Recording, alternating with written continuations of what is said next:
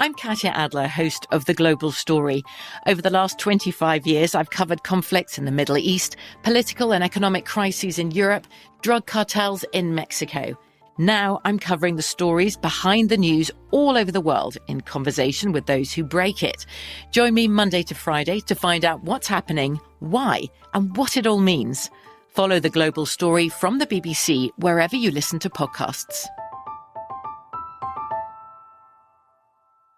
This is your moment, your time to shine, your comeback. You're ready for the next step in your career and you want an education employers respect. So you're not just going back to school, you're coming back with Purdue Global. Backed by Purdue University, one of the nation's most respected public universities, Purdue Global is built for people who bring their life experience into the online classroom.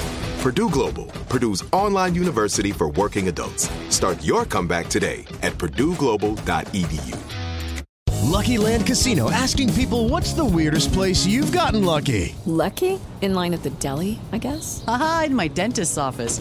More than once, actually. Do I have to say? Yes, you do. In the car before my kids' PTA meeting. Really? Yes. Excuse me, what's the weirdest place you've gotten lucky? I never win and tell. Well, there you have it. You can get lucky anywhere playing at LuckyLandSlots.com. Play for free right now. Are you feeling lucky? No purchase necessary. Void where prohibited by law. 18 plus. Terms and conditions apply. See website for details.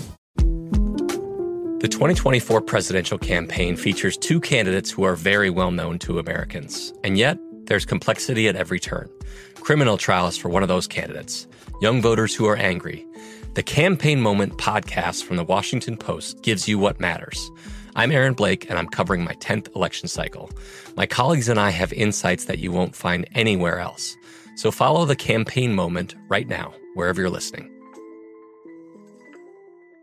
Xumo Play is your destination for endless entertainment. With a diverse lineup of 350 plus live channels, movies, and full TV series, you'll easily find something to watch right away. And the best part? It's all free. Love music? Get lost in the 90s with iHeart 90s, dance away with hip hop beats, and more on the iHeartRadio music channels. No logins, no signups, no accounts, no hassle. So what are you waiting for? Start streaming at play.xumo.com or download from the app and Google Play stores today. All you can stream with Xumo Play.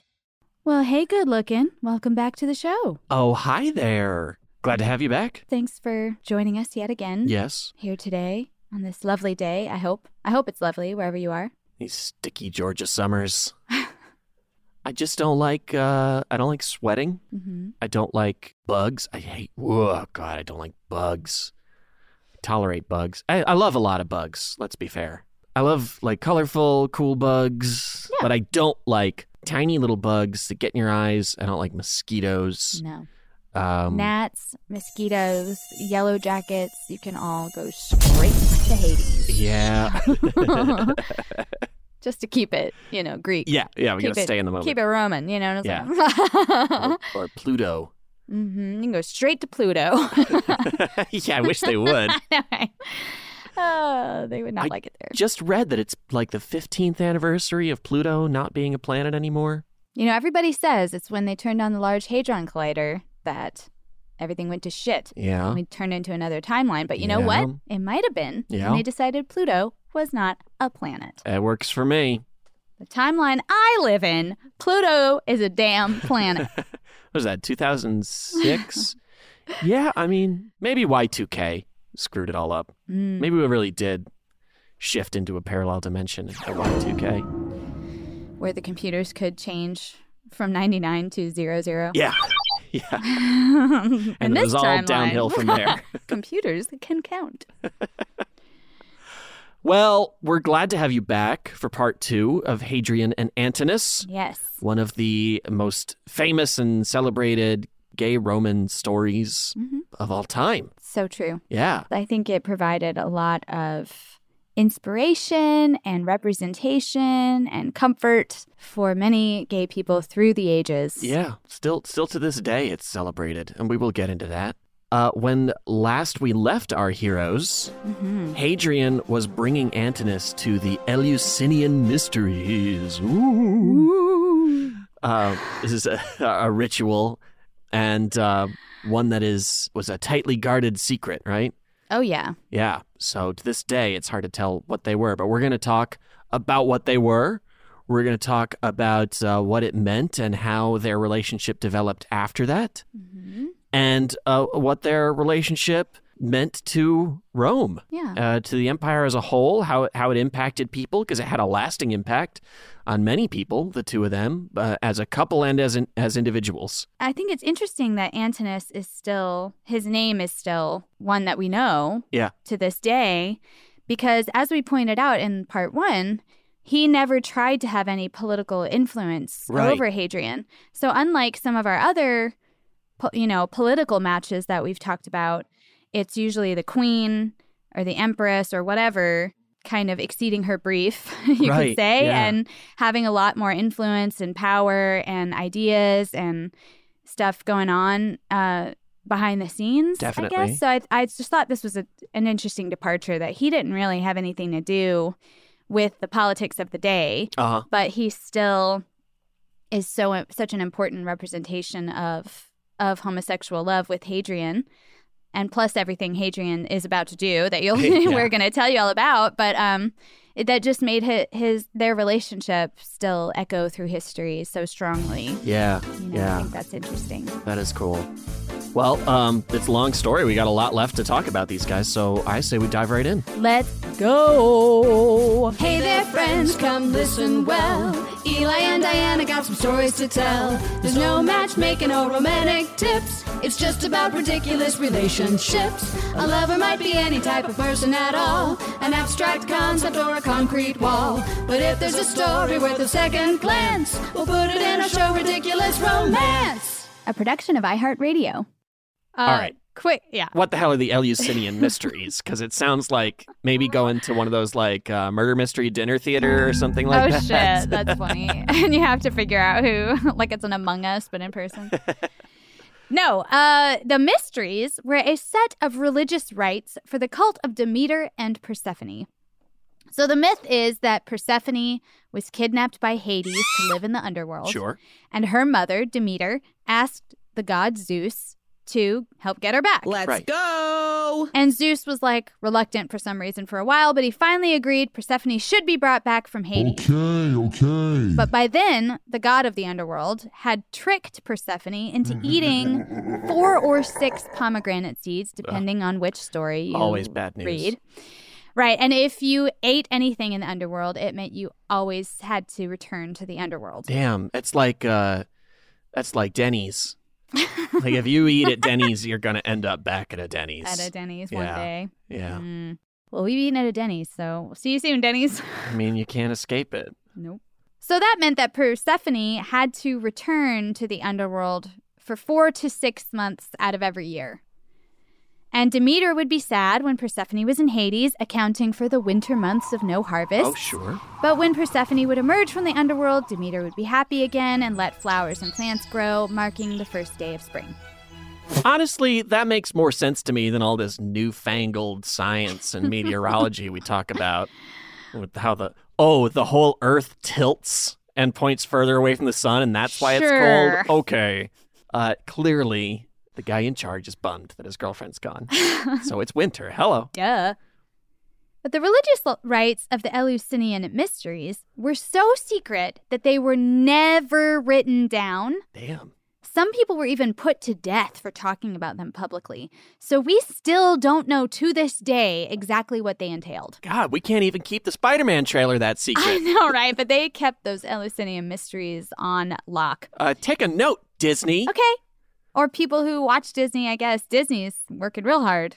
Well, they're not enacting harsh enough penalties for their leaks. Actually, I had a friend, Nick Decay, make a whole cute, like, uh, funny video about somebody watching a pirated copy of like a Marvel movie, and Uh-huh. there was a Disney SWAT team he created that like Oh, come yeah. in and like bust in on him, and they even had a little like Mickey Punisher kind of logo. It was really funny. I was That's like, this is this is exactly what this is happening somewhere. Look, I And- wish because I don't want to be spoiled. I know, right? Thank you. Let me enjoy the movie in my own fucking time. Yeah, in the way that it was meant to be enjoyed. So anyway, but what what historians think the Eleusinian mysteries probably involved was a dramatic retelling of the myth of Persephone. Sure. So you see a little theater. Cool. And then they showed you like some sacred objects and there was stuff like that. All right. All right. And some scholars, including Timothy Leary, suggested that because there's many written references to like people having visions, you know, and like kind of hallucinations and Right. you know, waking dreams or Mhm. whatever kind of experiences during these rites that there were probably some kind of psychoactive drugs involved, maybe mushrooms. So you come in here and you're they're like, all right, now we're gonna watch dramatic retelling of the myth of Persephone. Here's a sheet of acid. Everyone, I'm gonna put it on your I tongue. mean, there's some theater that would be improved greatly by a sheet of acid. Look, I mean that's well, yeah.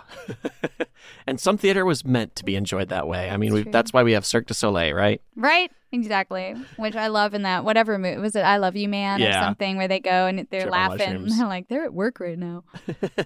so anyway, so maybe there was some drugs involved, some kind of like tea that they would drink or smoke, something they would smoke together. I don't know. Um, and once the religious rites were over, they'd have drinking, food, and dancing for several days. So these rites were extremely popular.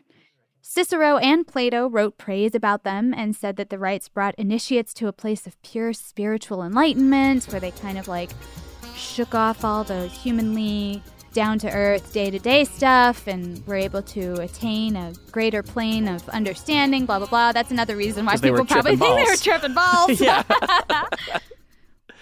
Oh, so yeah, basically he and Antinous are dropping acid at Burning Man for a couple days. That's the Eleusinian mysteries. Yeah. Oh man, I talked to Hades, man. I'm telling you. Solid, yeah. Zeus came right down, handed me a bolt of lightning, and just started dancing. Just started dancing with it. Dude, have you eaten any pomegranate seeds today? Aw, don't trick me, man. Welcome to Denny's. And Hadrian had this epiphany around this time to uh-huh. build a Panhellenion, which was kind of like a UN of Greek city states. Okay. And it was intended to unify Greece. And so he kind of set those plans in motion. He's like, figure out who's Greek, because apparently that was kind of hard to figure out which Oh. city states were actually Greek in origin and which were not. Nebulous borders, yeah. Yeah. So he's like, figure it out. And then he went on to Egypt with Antinous and hi the rest of his entourage. I like the idea that he was still tripping with this idea. Like, I got it, man. We'll just build one building where everybody comes in and we just talk until it's all peaceful, man. Mm-hmm. Like, we all just have peace because we're all in the same place. Aren't we all just the same thing, really? I love this. and had is more. over there like, God, I love you so much. You're just, you're so Let me just touch your hair. Let me just touch your hair. Oh, it feels so good. You're so fucking hot the way that you rule Rome. So Hadrian and Antinous, everybody get to Egypt, his whole tour posse, and they restore some tombs and stuff as a way to sort of reaffirm Roman hegemony because there'd been some unrest during Trajan's reign in the like Egypt territory. And Hadrian and Antinous also heard about a lion that was messing with people in Libya, and they decided they'd go hunt it down. And during the lion hunt, Hadrian saved Antinous' life. Thank you. And the lion was killed. But Hadrian doesn't like to brag, right? He's a humble guy. He's not I'm just I'm just doing my thing. I'm just helping people out. I just want people to be happy. You know, I don't need any big deal made out of this. All he had was a bunch of historians write about it. He commissioned a poem about it. He cast bronze medallions depicting it, and even had a tondo of the event, which is a big circular piece of art placed on the Arch of Constantinople. so, you know, again, just humble. He's like, I kill a boar, I build a city. I kill a lion, I get a bunch of artwork. done. Yeah. Write me an epic poem about this lion I killed and the time I saved my lover's life. And make sure to put in it that I looked amazing. yeah, talk about my hair. yeah, my hair was blowing in the wind, Uh-huh. muscles Just flexing and bunching, rippling. rippling everywhere, Uh-huh. sinews. I want to look like I'm covered in oil. Yeah. and then in September or October of the year 130, Hadrian, Antinous, and his all entourage embarked on a flotilla down the Nile River, where Antinous tragically drowned. Now, this is a bit of a mystery for the ages because no one's quite sure what happened to Antinous. Hadrian said it's a tragic accident. He fell overboard. But some historians have said that Hadrian's interest in all things Greek stretched to certain types of magic, which included this idea that if a younger person sacrifices themselves for you, your life will be prolonged. Damn. So, Wait, I'm younger than you right. by about, what, six months? Mm-hmm. So uh, I- I'm just saying, don't get any ideas. Mm. I know your interest in Greek magic, and I just want to say it's it only goes so far. I could really prolong my life by a couple of months. No. yes, six. No. I got an extra six months. You can get a lot done in six months, is all I'm saying. Well, I mean, true. unless you're me. I'd be like, One- cool, six months to rewatch Ted Lasso. One can get a lot done in six months. I, eh, depends. depends. Yeah. Uh, so anyway, Hadrian had been dealing with this unexplained chronic illness for a couple years now. Oh, sure. So maybe he thought that Antinous' death would cure him. Or maybe Antinous believed it and killed himself voluntarily Yeah. as like a sacrifice Yeah. for Hadrian. Uh, so kind of they're like, if Antinous did it on purpose or if Hadrian had it done, you know, that's up for debate. Just as many scholars think it's not likely at all that that Hadrian would have had Antinous kill himself for this magical reason because Hadrian was very much against human sacrifice. He had mm. strengthened laws against it in the Roman Empire. So they were like, that doesn't really make any sense. Yeah, well, how many times have leaders strengthened laws against something that, That they themselves Do practice regularly? constantly. Very true. You a know. very good point. So who, Who knows? knows? No one really knows what happened to Antinous. It's possible that he really legit just fell into the river and died. Yeah. Whatever the reason, Hadrian was broken up over it, naturally, understandably. According to the Historia Augusta, he, quote, wept like a woman over his dead lover. Boring. Jeez, come on, guys. Oh, you cried over the person you loved for, for so long? What a girl. Fellas, is it gay to be sad when someone dies? Fellas, is it gay to be sad when your gay lover dies? Fellas, is it gay to mourn your gay lover? Fellas, is it gay to be gay? oh. Well, he was very sad. In fact, he named a star in the sky for Antinous. As opposed to stars elsewhere. Sorry, yeah, you're right. As opposed to the star in the in the Hollywood Boulevard. he put a star yeah, on the put- sidewalk. He put a little thing on the Arch of Constantinople. He named a star for Antinous, as well as a rosy lotus that grew on the banks of the Nile. Hmm. So it's likely that Hadrian was very sad about Antinous, understandably. I mean, Right. it makes sense. They'd spent so much time together, bonding. They were very close. But there was some shady shit that kind of made people wonder and gossip all throughout the empire about what really happened. Right? So, first of all, Antinous is depicted as being around 20 years old at this time. And so he's growing into being more of a man. He's getting bigger and more muscular and hairier. Some people speculate that their relationship was changing because of this. Like maybe uh, Antinous isn't Hadrian's type anymore. No thanks. Or maybe he had another boy he was looking at or something. Or maybe Antinous was growing up and kind of taking a little more uh, autonomy in the relationship and sort of resisting him now that he was kind of old enough and strong enough to do so. Mm-hmm. But I don't know, that feels kind of weird to me to say, like, oh, well, we've spent all this time together. We've bonded so much. We love doing all the same things. I've taken you on all my travels. Like, they seem to really be in love. They're totally open about their romance. And now he's like, oh, but your body changed. So bye. I'm going to kill you now. Yeah, I don't see it, especially because they're like, when Antinous was a young pre-teen boy, Uh huh. Hadrian was not interested. Right. He was interested when he was like 16, 17 years old. Yeah. And he found that he was smart and cool and. Right, and they had more. Yeah, it wasn't just about like his body. He was like, "I'm not just hot for your body. I like your brain. We have similar interests." Yeah. So it just seems like a really uh, dismissive of that clear Yeah. connection to say, "Oh, well, he, he got to be more manly and he liked boys, so he wanted a boy and not a man." And it kind of out of nowhere brings in this assumption that Antinous needed to resist him. Was being raped? like that, yeah, that he didn't like, you know, which I, is definitely possible, but Sure. didn't seem to have been the story at all. That kind of doesn't come up until this. No. And it, it is hard to say because there's nothing about Antinous himself. You know, like he didn't write anything down. Nobody asked him a question about Yeah. the relationship.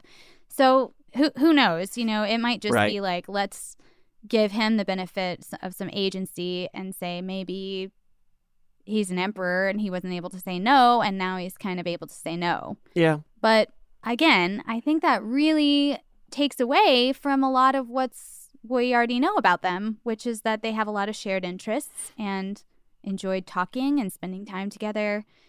Also, why kill him? Well, Uh, yeah. You know, if you don't want to have sex anymore, that's fine. That's something. But you're talking about a smart, strong, handsome man. Wouldn't you want to uh, elevate that person in politics or the military or something? something like you wouldn't yeah. just be like, and time for you to die. Yeah. And I hate to stop us there, but we have got to go to a commercial, so don't go away. I'm Katya Adler, host of The Global Story. Over the last 25 years, I've covered conflicts in the Middle East, political and economic crises in Europe, drug cartels in Mexico. Now I'm covering the stories behind the news all over the world in conversation with those who break it. Join me Monday to Friday to find out what's happening, why, and what it all means. Follow The Global Story from the BBC wherever you listen to podcasts.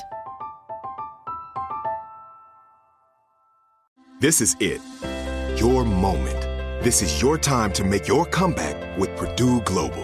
When you come back with a Purdue Global degree, you create opportunity for yourself, your family, and your future. It's a degree you can be proud of, a degree that employers will trust and respect. Purdue Global offers working adults like you over 175 flexible degree programs to meet your specific career goals. These include associate, bachelor's, master's, and doctoral degrees and certificates. Purdue Global degree programs range from nursing to business to communication and more. Whatever your interest, we have the degree that will move you forward. You have the knowledge, you have the experience. Now it's time to get credit for the work you've done and earn the recognition you deserve with Purdue Global, Purdue's online university for working adults. You know you're worth it. We do too. So don't wait another second to get the degree that will take your career to the next level. Start your comeback today at purdueglobal.edu. Hey guys, it is Ryan. I'm not sure if you know this about me, but I'm a bit of a fun fanatic when I can. I like to work, but I like fun too. It's a thing. And now the truth is out there. I can tell you about my favorite place to have fun Chumba Casino. They have hundreds of social casino style games to choose from, with new games released each week. You can play for free anytime, anywhere. And each day brings a new chance to collect daily bonuses. So join me in the fun. Sign up now at chumbacasino.com. No purchase necessary. VGW Group. Void were prohibited by law. See terms and conditions. 18 plus. The 2024 presidential campaign features two candidates who are very well known to Americans. And yet, there's complexity at every turn. Criminal trials for one of those candidates, young voters who are angry. The Campaign Moment podcast from the Washington Post gives you what matters. I'm Aaron Blake, and I'm covering my 10th election cycle. My colleagues and I have insights that you won't find anywhere else. So follow the Campaign Moment right now, wherever you're listening. Rain or shine, every day is a great day for fishing, right? You got rain gear, but you can't overlook sunny day gear.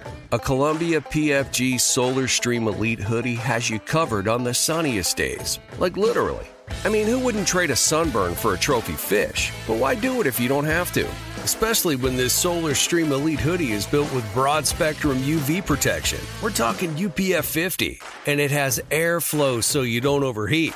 And what's the alternative? Putting down the rod every half hour so you can slather on some sunscreen. Seems like an easy choice to me.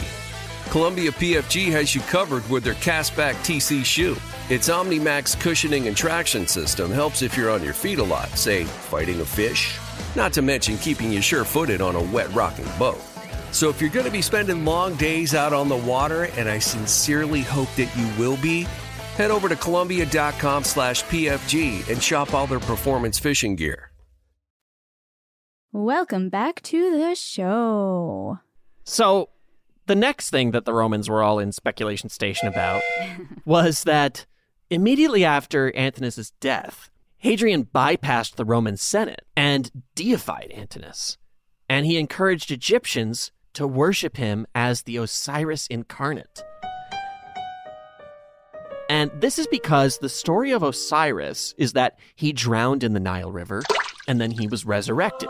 So it was a long held belief in Egypt that anyone who drowned in the Nile would undergo the same journey.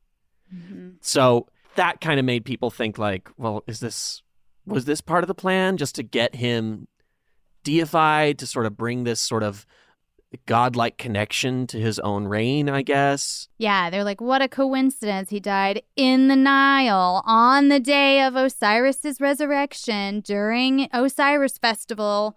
You know, like it after the fact seemed like a big coincidence. Yeah. Yeah. Um, so there's like conspiracy theories about this Right, kind of 'cause it- floating around. I mean, it happening on the same exact day Right. was something, but it also makes sense that they would be in that area for this festival around this time. And because it happened on that day, the Egyptian priests were the ones who told Hadrian, hey, you should deify him. Right. He's going to undergo the same journey as Osiris and Right. become Osiris incarnate, so you may as well go for it. Yeah. So I don't know that it's so much Hadrian going, mm, let me drown this kid in the Nile and make him a god, more than, oh, this kid drowned in the Nile and I can make him a god Yeah. and make it politically make sense for me. Right. You know, it's sort Right. of turning a tragic circumstance to your benefit rather than creating a tragic circumstance to your Right. benefit. Right. Which I think we forget a lot. I, I feel like a lot of times, modern day and also looking back, we like to ascribe a lot of intent Yeah. onto people. Yeah. When most of the time, people are reacting blindly to shit that happens. Yeah. And they're going, oh, well, this happened. How can I make it work for me? And it's very That's more likely. Right, and it's so easy to look back at that and and find these coincidences and call them intentional, Mm-hmm. uh, that because there's coincidence in everything. Right. And sometimes people lay a plan. I'm not saying Sure, it's never sure. true, but it's just funny that I don't know. I feel like a lot of times we really try to find some plan where there wasn't any plan. Somebody just went, "Ooh, I know what to do. Right. This will this will make it good for me. I'll I'll do it like this, or I'll say it like this, or I'll spin it this way." It's kind of like how everything happens for a reason is so provable because Yeah. of causality. Like everything that happens happens because something happened before it to end up that way. So in retrospect, you can say, well,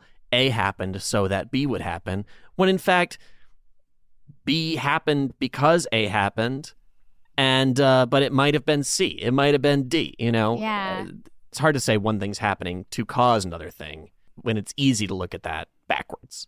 Yeah. It's easy to draw that conclusion after the fact.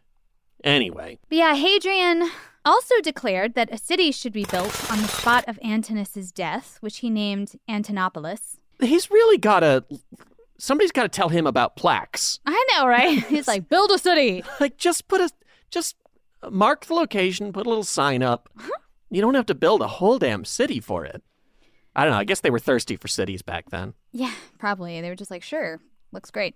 But since ancient Greece, actually, it was pretty common for tomb building and town settling to go hand in hand. Okay. Because I guess that you build a tomb for somebody famous, you you got an instant tourist attraction. Right. People come, leave gifts and shit. So then you can have a market. So then you can on and on and on. Wow. And so you become a capital. So it starts with a gift shop.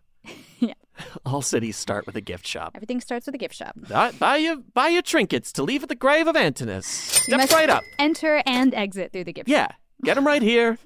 and then somebody's like, man, I am buying trinkets for Antinous every day. I should just set up a house. I know, right? Let me just hang out here. And they're like, oh, you're moving over to buy that gift shop? You know what? I've been looking for a new spot. Maybe I'll move next door to you. He's like, oh, God, this is not how I wanted We're my neighbor to be. But all right, fine. Yeah. And then before you know it, it's a whole city. You've you seen the traffic these days? There were three carts going to the market today. Took me an extra five minutes. And, uh, well, yeah, the gift shop, you know, it was nice for a while, but it just turned into a Starbuckus. Oh, Lord. Starbuckus. Mm, Starbuckus Coffacus. Cophacus sounds like a disease. Starbuckus Brewerus. There you go. but establishing this town did a great deal for Hadrian's political positions. So this was another element to the conspiracy theory as well. Was Yeah. that they were like, oh, he wanted to build this town because it let him have a new port in the Nile. It was a way to solidify Roman authority in the Egyptian provinces. So just a lot of a lot of convenient shit for Hadrian's political goals. Yeah, I feel like there's any number of people he could have killed to get his town started than his own lover. Or he could have just built a town. Yeah, Who was he- stopping him? He probably could have built a town there. Apparently, it was it had already been a town, like many. It was like in ruins, but there was Mhm. already a port there. So when they built the town, it was it went up very quickly because Yeah. they already had a lot of the infrastructure. So I'm like, it might have been the plan to put a town there anyway. And he just happened to name it for Antinous because Yeah. of this tragedy, but otherwise he would have named it like Hadrianopolis or something. And establishing Antinous as a god was helpful to his Hellenic policies as well. Antinous was Greek, so he's a part Greek, part Egyptian deity who was established by a Roman emperor. So he was literally a symbol of pan Hellenic unity, Okay. all wrapped up in one guy. Yeah. And it was it became a great way for cities and provinces to get Hadrian's attention or to show their loyalty to him. Uh, for example, there's a city in North Africa that really wanted Hadrian to honor them with a visit, so they put up a bunch of images of Antinous real fast, so that Oh, they might catch his attention. He'd be like, Yeah. "Oh, I'll go visit because you clearly are a fan of mine. If Yeah. you like Antinous, you like me." Yeah. like he became all wrapped up in Hadrian's own legacy. So this cult of Antinous grew and grew, and it became popular even after Hadrian's death. Likely it was because Antinous had been a real human person once, like not born of the gods, but just like your average Joe. Mm-hmm. And uh, your average, what was it in Joe ancient Rome? Yeah. Oh yeah, your average Joe the Plumbus. Joe the Plumber. Um, so Antinous was like more relatable than other gods. And another reason was that, I mean, he was smoking hot. Smoking. For real. hot. This guy was the like, uh, George Clooney meets Hugh Jackman meets all the boyish charm of Ryan Reynolds Aw. and, uh, you know, the go get him attitude of Stanley Tucci. Oh, Just all wow. wrapped Stanley up into the, the perfect man. Ugh, true. But for real, everybody thought he was so hot. And gods like Apollo or beautiful young people that gods loved, like Narcissus, invited imaginary erotic bonding with his worshippers. Oh my goodness. Yeah, I don't. I don't think it was anything like written down. Like, imagine Antinous is coming into your room, breakfast in bed, or like you know, whatever. And there's a curtain fluttering over your bed. Wow. Uh, I don't think it was anything like that, but it's just something about humans. You know, we prefer something beautiful. We love a hot. God. We love a hot God. Yeah. Um, kind of made me think of all the Christian hymns that talk about like letting Jesus come inside you. Oh my. or whatever. Or even, I mean, if you think about Jesus on the crucifix, they make him look hot. Right. They give him muscles. There's not a lot of blood pouring out. He don't look beat up like he was Yeah. beat up on the on the way there. Well, um, until Mel Gibson came till along. Mel Gibson came along. But you know, it it you want him to look godlike, and if you're Yeah. very beautiful, like and insanely handsome or whatever, you look godlike, and that makes people Yep. go, God, you know, he's above my touch, but how much would I love to touch? Well. I guess. I guess. yeah, I think that, I mean, it's subliminal, but I think it is Yeah, there. Like, we very- want that idyllic Yeah. body shape. You're like, if God created a man, why would he not create one Right. that is the perfect specimen? Sublime. Yeah. Mm-hmm. Yeah. Like um like Chris Hemsworth. Yes. You know? Just like Chris Hemsworth.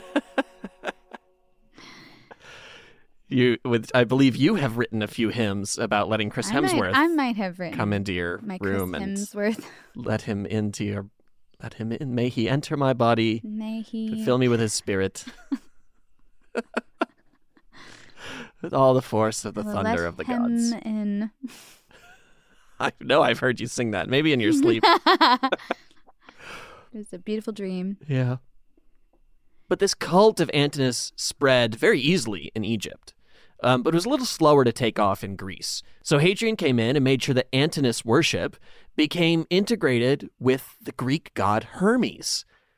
Probably because during the Hellenistic age, Hermes was associated with wisdom and learning, as well as being a god who existed between the boundaries of the underworld and the upper world. So it kind of goes along with the Osiris resurrection story as well. There's just a lot of little elements that make Antinous and Hermes seem like a good matchup. hmm But most Grecians actually ended up associating him with Dionysus, despite Hadrian's best efforts. It's Um, not necessarily the god you want to be tied to. Not necessarily, although he was also categorized as a dying and rising god who communicates between the living and dead. Yeah. so he also had some things in association, I guess, Yeah. with Antinous. And everybody loved him, right? Like, Right, Who he doesn't want to hang good- out with Dionysus? good time, yeah. Right? and he's a good time. like you might not feel great the next morning, but you had a good time. Traces of the cult of Antinous have been found in over 70 cities. Wow. Over 30 cities created coins with Antinous' likeness, not meant to be used as currency. Right. They were meant to be used as like medallions. Some even had a hole drilled in them so you could put a string through it and wear it like a talisman. Okay. Oh, I see your uh, Cult of Antinous. Oh, yes. Come on in. Cult of Antinous, uh, no cover tonight for Cult of Antinous members. Bring your medallion, get right in. And Hadrian also commissioned at least 2,000 statues of Antinous. And they all, like I mentioned earlier, they all have, you know, a swollen chest, jawline for days. He's usually looking down. Mhm. Um, so people think that Hadrian released a likeness of Antinous for Oh. people to copy. Yeah, okay. Because he was like, I want it to look like my man Antinous. I don't want it to look like something random. Yeah. He needs to look just like this. And around 115 of these statues still exist Wow. today. They held games in honor of Antinous in nine cities. And they would have athletic and artistic components in these games. So, like, you, you throw a shot put, but it's covered in paint. It lands on a canvas.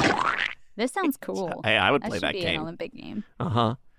Like a, a javelin Mm-hmm. into like a pegboard, you know, and you're trying to create like an image out of little points, line designs, Like a light bright? Yeah, Like like, a a light bright of javelin. Yes, a javelin Can we light please bright. do a javelin light bright? Come on. We need to make the artistic Olympic games. That would be really fun. Okay. Uh, The Art Olympics. the Art Olympics, Olympic commissioners, I know you're listening. Um, Everyone relinquish your power and give it to us. I don't. I want Yeah, you guys you're to do fucking around with these bikinis and shit. So let's yeah, let you're, you're a mess. You're a mess. Hand it over to us. We're going to create the Art Olympics. Mhm. Oh my God, this is great. Hey, y'all, uh, send us a message with your idea for Art Olympic Games. We're going to put together a whole, a whole system, and we're going to tell you guys about it in a future episode. I'm ready. I love this javelin light bright. Literally. Olympics, yes. I will watch that. So anyway, they're playing these games, and rumors spread that in Antinopolis there were sacred nights held as part of the games, which included, of course, drunken revelries and possibly, but I'm going to say probably, big sexual orgies I wondered if this rumor happened after he was already associated with Dionysus. with Dionysus, right? Because or if- then people would go, oh, of course, because he's associated with Dionysus. Right. Or if, yeah, The other, way, around. around. they heard these rumors and then associated him with Yeah. Dionysus. Yeah. Of course, when Christianity started to spread through Rome, the cult of Antinous fell. Everything pagan was outlawed. Yeah. And So, bye. the city of Antinopolis fell as well. hmm But Antinous' popularity lasted longer than even Hadrian's, and evidence shows that he was worshipped publicly and privately by many families throughout the whole empire. Children were even named for him in Egypt, Athens, Macedonia, and Italy. So Yeah, he was, so- was a hot figure. Yeah, people really they liked him. Yeah. You know what I mean? They were into this cult. And it wasn't just to show Hadrian that they were a big fan of his, because again, some of this worship was private. Yeah. It was within their home. So Yeah. they clearly found some connection to Yeah. Antinous li- somewhere. yeah, he's like Tom Hanks. Right? So everybody just loved him. Sweetheart. Yeah, He was Roman Empire's sweetheart. Sweeticus, Hardicus. So this cult's gaining popularity all over uh, over multiple years. Uh, what's Hadrian doing?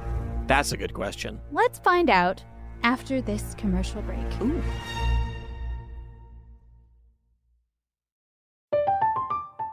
I'm Katya Adler, host of The Global Story. Over the last 25 years, I've covered conflicts in the Middle East, political and economic crises in Europe, drug cartels in Mexico. Now I'm covering the stories behind the news all over the world in conversation with those who break it. Join me Monday to Friday to find out what's happening, why, and what it all means. Follow The Global Story from the BBC wherever you listen to podcasts. This is it. Your moment. This is your time to make your comeback with Purdue Global. When you come back with a Purdue Global degree, you create opportunity for yourself, your family, and your future. It's a degree you can be proud of, a degree that employers will trust and respect. Purdue Global offers working adults like you over 175 flexible degree programs to meet your specific career goals. These include associate, bachelor's, master's, and doctoral degrees and certificates. Purdue Global degree programs range from nursing to business to communication and more. Whatever your interest, we have the degree that will move you forward. You have the knowledge, you have the experience. Now it's time to get credit for the work you've done and earn the recognition you deserve with Purdue Global, Purdue's online university for working adults. You know you're worth it. We do too. So don't wait another second to get the degree that will take your career to the next level. Start your comeback today at purdueglobal.edu. Rain or shine, every day is a great day for fishing, right? You got rain gear, but you can't overlook sunny day gear. A Columbia PFG Solar Stream Elite hoodie has you covered on the sunniest days. Like literally. I mean, who wouldn't trade a sunburn for a trophy fish? But why do it if you don't have to? Especially when this Solar Stream Elite hoodie is built with broad spectrum UV protection. We're talking UPF 50, and it has airflow so you don't overheat. And what's the alternative? Putting down the rod every half hour so you can slather on some sunscreen. Seems like an easy choice to me. Columbia PFG has you covered with their Castback TC shoe. Its OmniMax cushioning and traction system helps if you're on your feet a lot, say, fighting a fish. Not to mention keeping you sure footed on a wet rocking boat. So if you're going to be spending long days out on the water, and I sincerely hope that you will be, head over to Columbia.com slash PFG and shop all their performance fishing gear. The 2024 presidential campaign features two candidates who are very well known to Americans. And yet, there's complexity at every turn. Criminal trials for one of those candidates, young voters who are angry. The Campaign Moment podcast from the Washington Post gives you what matters. I'm Aaron Blake, and I'm covering my 10th election cycle. My colleagues and I have insights that you won't find anywhere else. So follow the Campaign Moment right now, wherever you're listening. Xumo Play is your destination for endless entertainment. With a diverse lineup of 350 plus live channels, movies, and full TV series, you'll easily find something to watch right away. And the best part? It's all free. Love music? Get lost in the 90s with iHeart 90s, dance away with hip hop beats, and more on the iHeartRadio music channels. No logins, no signups, no accounts, no hassle. So what are you waiting for? Start streaming at play.xumo.com or download from the app and Google Play stores today. All you can stream with Xumo Play. Welcome back, everyone. Hope you enjoyed those wonderful commercials. We left with the cult of Antinous gaining popularity all over, and what in the world was Hadrian doing in the meantime? Right. Well, he kept it moving because he had to rule the Sure. empire. Sure. Can't just uh can't just put that down. Can't just put that down. Yeah. Very true. Can't just go hide in a corner and cry. Well. Um, like a woman. exactly. Uh, it is well documented that he went to see the Colossi of Memnon, Who wouldn't? right? Which were built by Pharaoh Amenhotep III. Hey, I remember that guy. Which we did an episode about. Yeah. And his wife, Queen Ta. Queen TA. I love them. Go check out that episode. Mhm, that was a cool one. Yeah. Um, in the year 130, he officially launched the Panhellenini Hellen Helen Yeah. How does it feel? the Pan Hello, the Pan Hellenian. In 130, I can't. oh, you're in it now. How does it feel? You're about to get the TikTok music. Uh, in 130, he officially launched the Pan Hellenian in Athens, and this had mixed reviews in the empire. Um, plenty of places were Hellenistic in culture, but they didn't fit his very narrow view of Greekness. Oh. You know how that is, I Yeah. guess. We we all know how that is. Sure. It's very Your diaspora isn't diaspora enough. uh, a lot of places in Asia Minor were unenthusiastic and pretty jealous of how much he liked all that Greek shit. Um, they had their own culture that would rather, Right. they would rather, for some reason, rather have. Uh, and some places pretended to have historic Grecian ties that were didn't actually exist, just because they wanted to be a member and curry favor with him. So it wasn't like a perfect union They by like any means. show up uh, with like two euros in their hands. They're like, "Hey, I'm Uh, super Greek. Hey, I know. I love it." I got a column over here. Oh. I got some. Uh, I got some lamb on a spit over Yeah, here. Yeah, very Doric. I love olives. Yeah, you know me and my olives. I'm gonna. Oh, I just can't. I can't stop eating feta cheese. I guess it's just my my natural culture. So Hadrian's whole thing was unity, right? But in one big way, he failed, and that was with the Jews. Mm-hmm. In the year 132, he visited Jerusalem, probably to rebuild it in the Roman style, because it was still in ruins from the First Jewish Roman War in the year 66. The idea was that Jerusalem would be under Roman rule.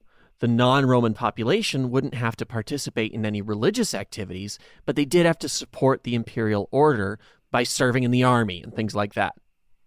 So he wanted essentially to assimilate the Jewish temple into the imperial cult, which had been done in other places with some success. But thanks to a Jewish leader named Simon Bar Kokhba, there was a revolt amongst the Jews. In the Talmud, he's portrayed as somewhat irrational and irascible. He presided over an army of 200,000, but would make them prove their valor by cutting off one of their fingers. no, thank you. I think people at the time were like, "Why would you want to mutilate our own army? Yeah, like, for real. How is that helpful?" And how does that prove anything? Uh, All it proves is that I know you're going to hurt me if I don't do this to myself. Uh-huh. um, it doesn't or that exactly. I'm dumb enough to cut off one of my fingers Right. gladly. Like, what do you? I don't know. That doesn't seem like a good thing. But and making people mutilate themselves doesn't feel like a good way to build loyalty.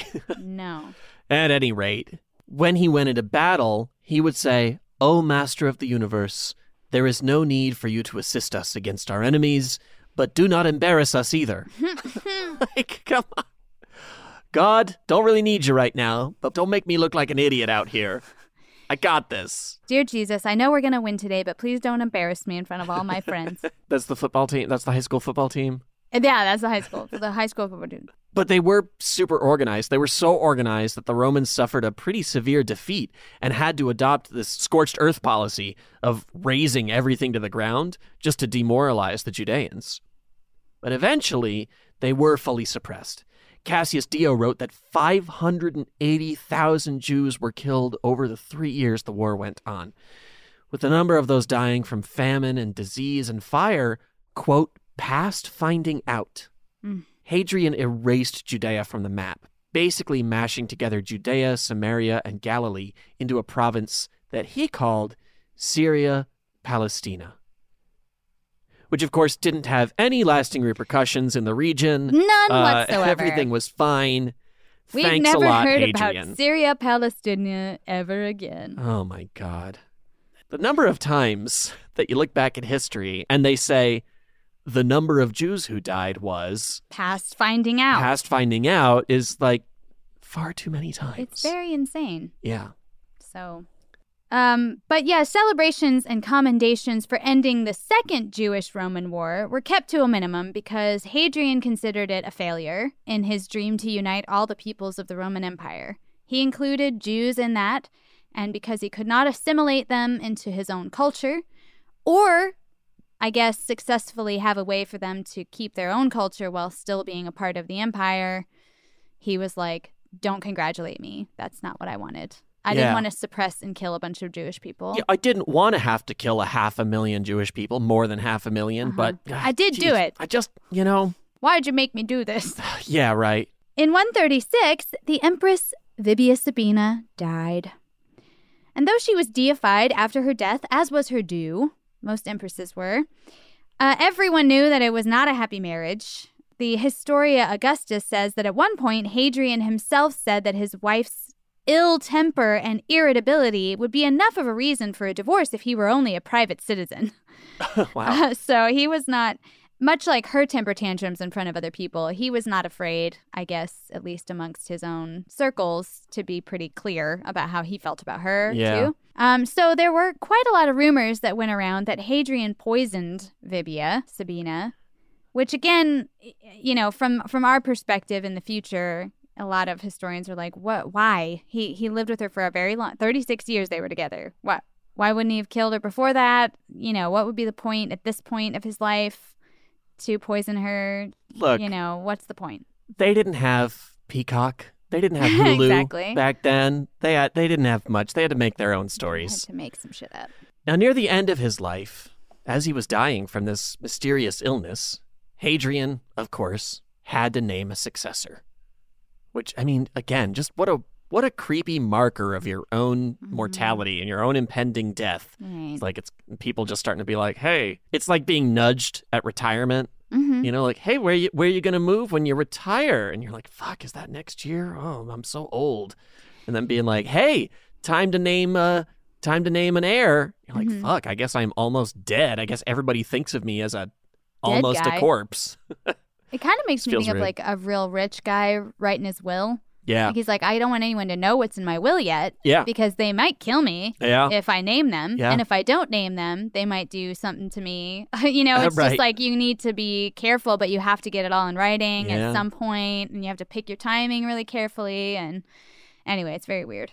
So Hadrian's dealing with this, and he's got to name a successor. He had originally considered his brother-in-law, Servianus, when he was in the early years of his reign, but Servianus was in his 90s now, so he was way too old to pick. Yeah. Hadrian had moved on to Servianus's grandson, Fuscus Salinator. Salinator, probably, but I like Ah, Salinator. I know Salinator's so gross. Fuscus Salinator. Sounds like a death robot who drools a lot. yeah. The Salinator. Or or like shoots lettuce at you. Toss all of your salads. Hadrian's like, what's that now? Uh, so he was grooming the Salinator to be his heir, but in the year 136, he suddenly changed his mind and adopted Lucius Ceionius Commodus as his heir. Now, this really pissed off Servianus and Salinator because in the year 137, they may have attempted a coup against Hadrian. It didn't work, and Hadrian ordered them both to be put to death. Now I will chop your salad, Salinator. I, this salad joke, that's terrible. I'm really embarrassed by it. Uh, and according to the Historia Augusta, Servianus is reported to have prayed before his execution that Hadrian would, quote, long for death but be unable to die. That's pretty harsh. I know, right? That's a cruel fate worse than death to wish on someone. And sure enough, during his final illness, Hadrian was prevented from suicide on several occasions. Servianus had like a direct line to Oh, somebody. man, yeah. People still don't know what made Hadrian change his mind about about Salinator.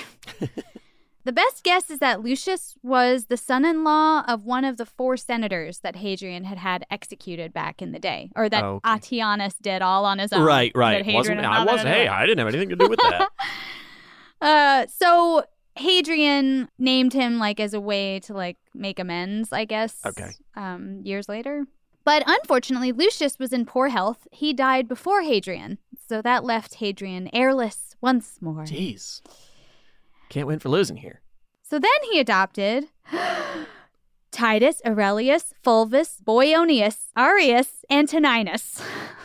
And that's all one guy. Bionius. I know. I keep being like, "What up, ancient Rome? It's your Boionius Antoninus in the hills." Well, and we all know Hadrian had a penchant for Boionius too. So I love Boioniuses.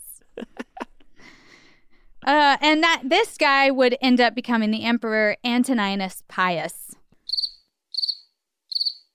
you all remember Antoninus Pius from You know, there were so many Roman emperors.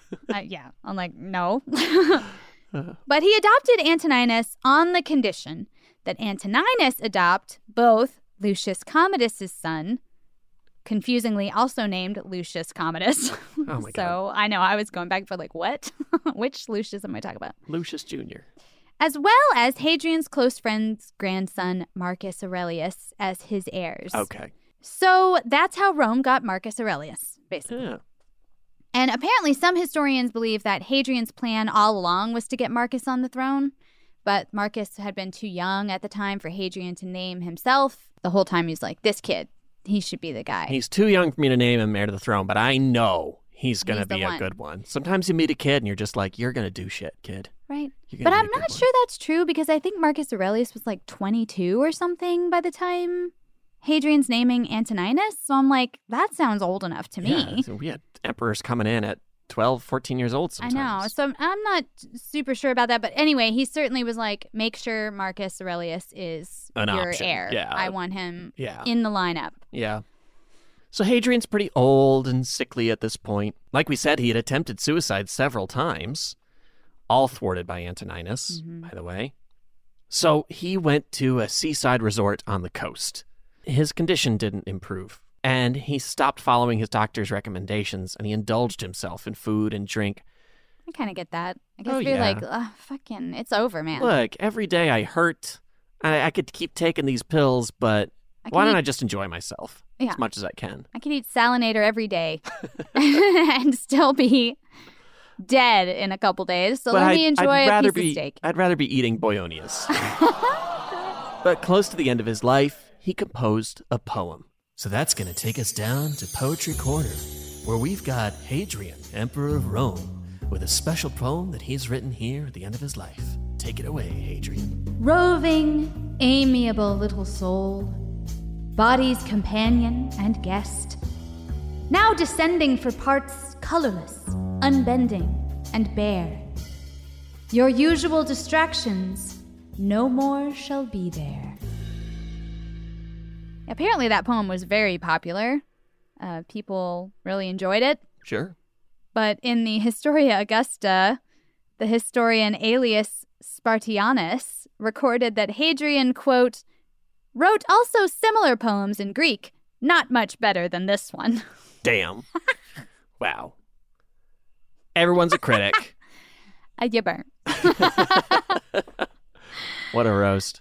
Know. I was like, this. I think the Historia was written like hundreds of years later, wasn't it? Yeah, so it's I like, guess so. damn, like literature was different then. But finally, at the end of his life, Hadrian sent for Antoninus to come to his little beach resort. And Antoninus was by his side when he died on July 10th in the year 138. But Hadrian and Antoninus's love lived on. World Queer Story says Antinous, in particular, became something of an icon for homosexual subculture. During the Renaissance, queer art turned from the mythical Ganymede to the real life Antinous for inspiration. Oscar Wilde wrote about him in The Picture of Dorian Gray, and Victor Hugo wrote in Les Miserables about, quote, an untamed Antinous, who seemed to not be aware of the existence of a creature called woman. Just an interesting Mhm. take on homosexuality. Right. He I just didn't. You just didn't just even pay attention to women. He didn't even even acknowledge that they were there.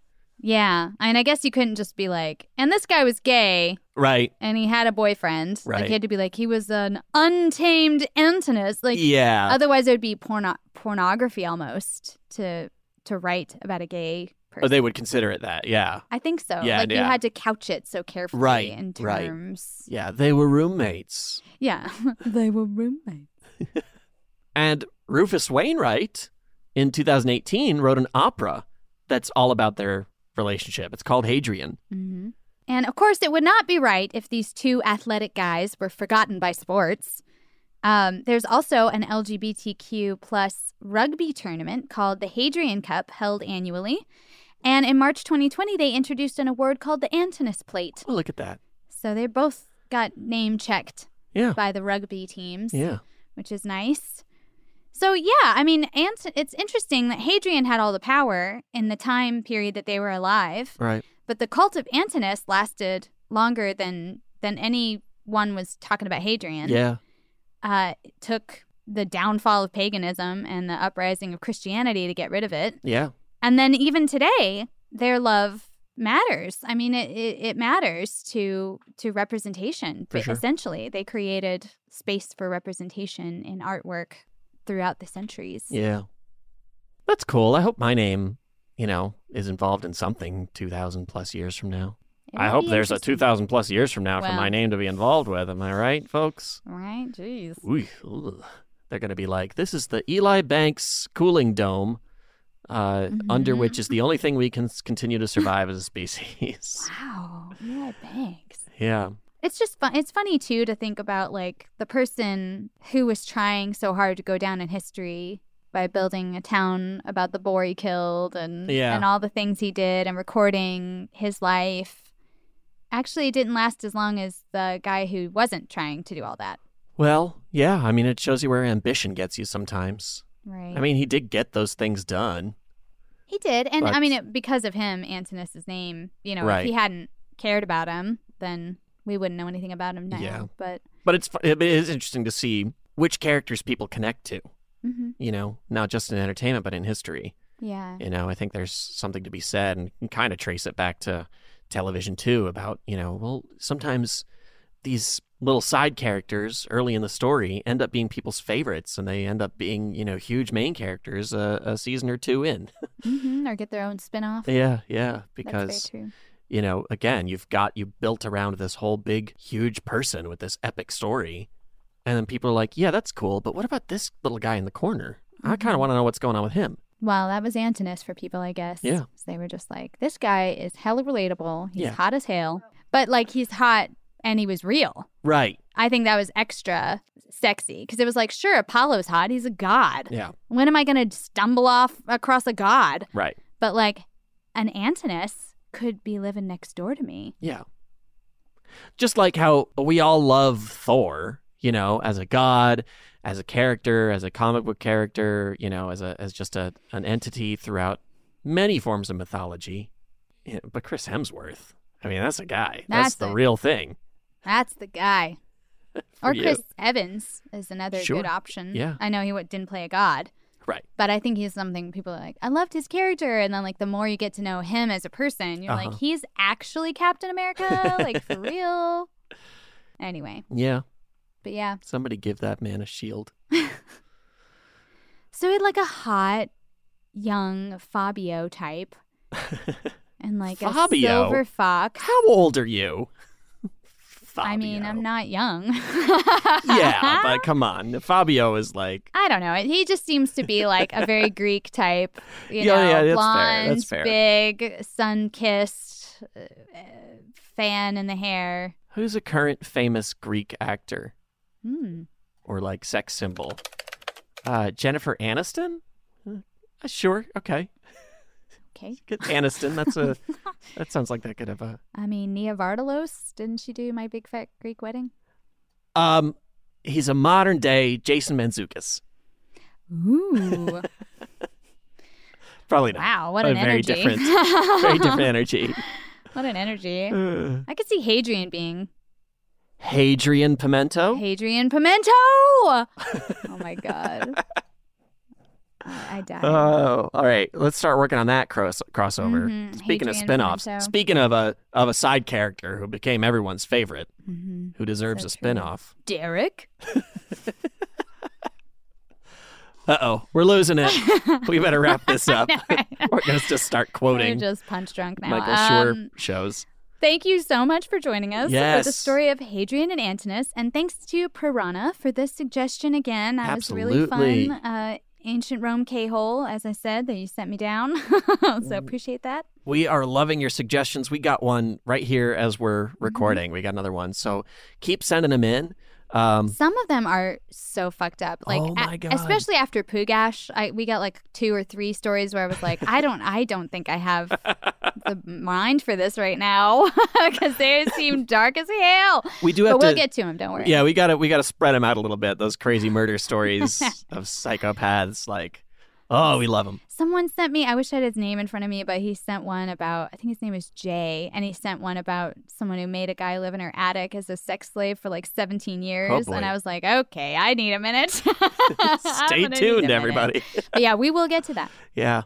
Uh, but please, if you got any suggestions or comments or just want to say hi, Mm-hmm. you can email us at romance at iheartmedia.com. Right? Or uh, slide into the DMs on Twitter and Instagram. Um, I'm at Dynamite Boom, And I'm at Oh Great, it's Eli. and the show is at Ridic Romance. If you just want to follow the show, we put, you know, episode announcements and fun memes up there, and we love your comments on there. Yeah. Talking with y'all uh, on the social media. So please Right. find us there as well. If you want to help out the show, the best thing you can do for us is just tell people about it. Get them to listen. Word of mouth is better than anything. And uh, we want more uh, ridiculous romantics in our entourage. Yeah. Uh, more, more, more. More. Uh, but uh, thank you so much again for listening, as always. And we will catch you at the next one. Yeah, see you then. So long, friends, it's time to go. Thanks for listening to our show. Tell your friends, neighbors, uncles, and aunts to listen to our show, Ridiculous Romance. I'm Katya Adler, host of The Global Story. Over the last 25 years, I've covered conflicts in the Middle East, political and economic crises in Europe, drug cartels in Mexico. Now I'm covering the stories behind the news all over the world in conversation with those who break it. Join me Monday to Friday to find out what's happening, why, and what it all means. Follow The Global Story from the BBC wherever you listen to podcasts. Xumo Play is your destination for endless entertainment. With a diverse lineup of 350 plus live channels, movies, and full TV series, you'll easily find something to watch right away. And the best part? It's all free. Love music? Get lost in the 90s with iHeart 90s, dance away with hip hop beats, and more on the iHeartRadio music channels. No logins, no signups, no accounts, no hassle. So what are you waiting for? Start streaming at play.xumo.com or download from the app and Google Play stores today. All you can stream with Xumo Play. Xfinity has free premium networks for everyone this month, no matter what kind of entertainment you love. Addicted to true crime? Catch killer cases and more spine-tingling shows on A&E Crime Central. Crave adventure? Explore Asian action movies on Hi-YAH. Searching for something extreme? Check out skating, snowboarding, and more on Fuel TV Plus, the global home of action sports. And find crowd-pleasing bops on iHeartRadio's Hit Nation playlist. There's new free shows and movies to love every week. Say free this week in your Xfinity voice remote. Right here, right now. Find your beautiful new floor at Rite Rug Flooring. Choose from thousands of in stock styles, ready for next day installation, and all backed by the right price guarantee. Visit rightrug.com. That's R I T E R U G.com today to schedule a free in home estimate or to find a location near you. 24 month financing is available with approved credit. For 90 years, we've been right here, right now. Rite Rug Flooring. We are the voice of NASCAR. The green flag is in the air, and we are underway. The great American race. The Motor Racing Network. NASCAR Cup, Xfinity, and Craftsman Truck Series Racing live on your hometown radio station and MRN or NASCAR.com. Martinsville, Talladega, the Chicago Street Course. We have the side by side action and last lap passes for the win. Photo finishes. Ryan Blaney will win. The voice of NASCAR, the Motor Racing Network work.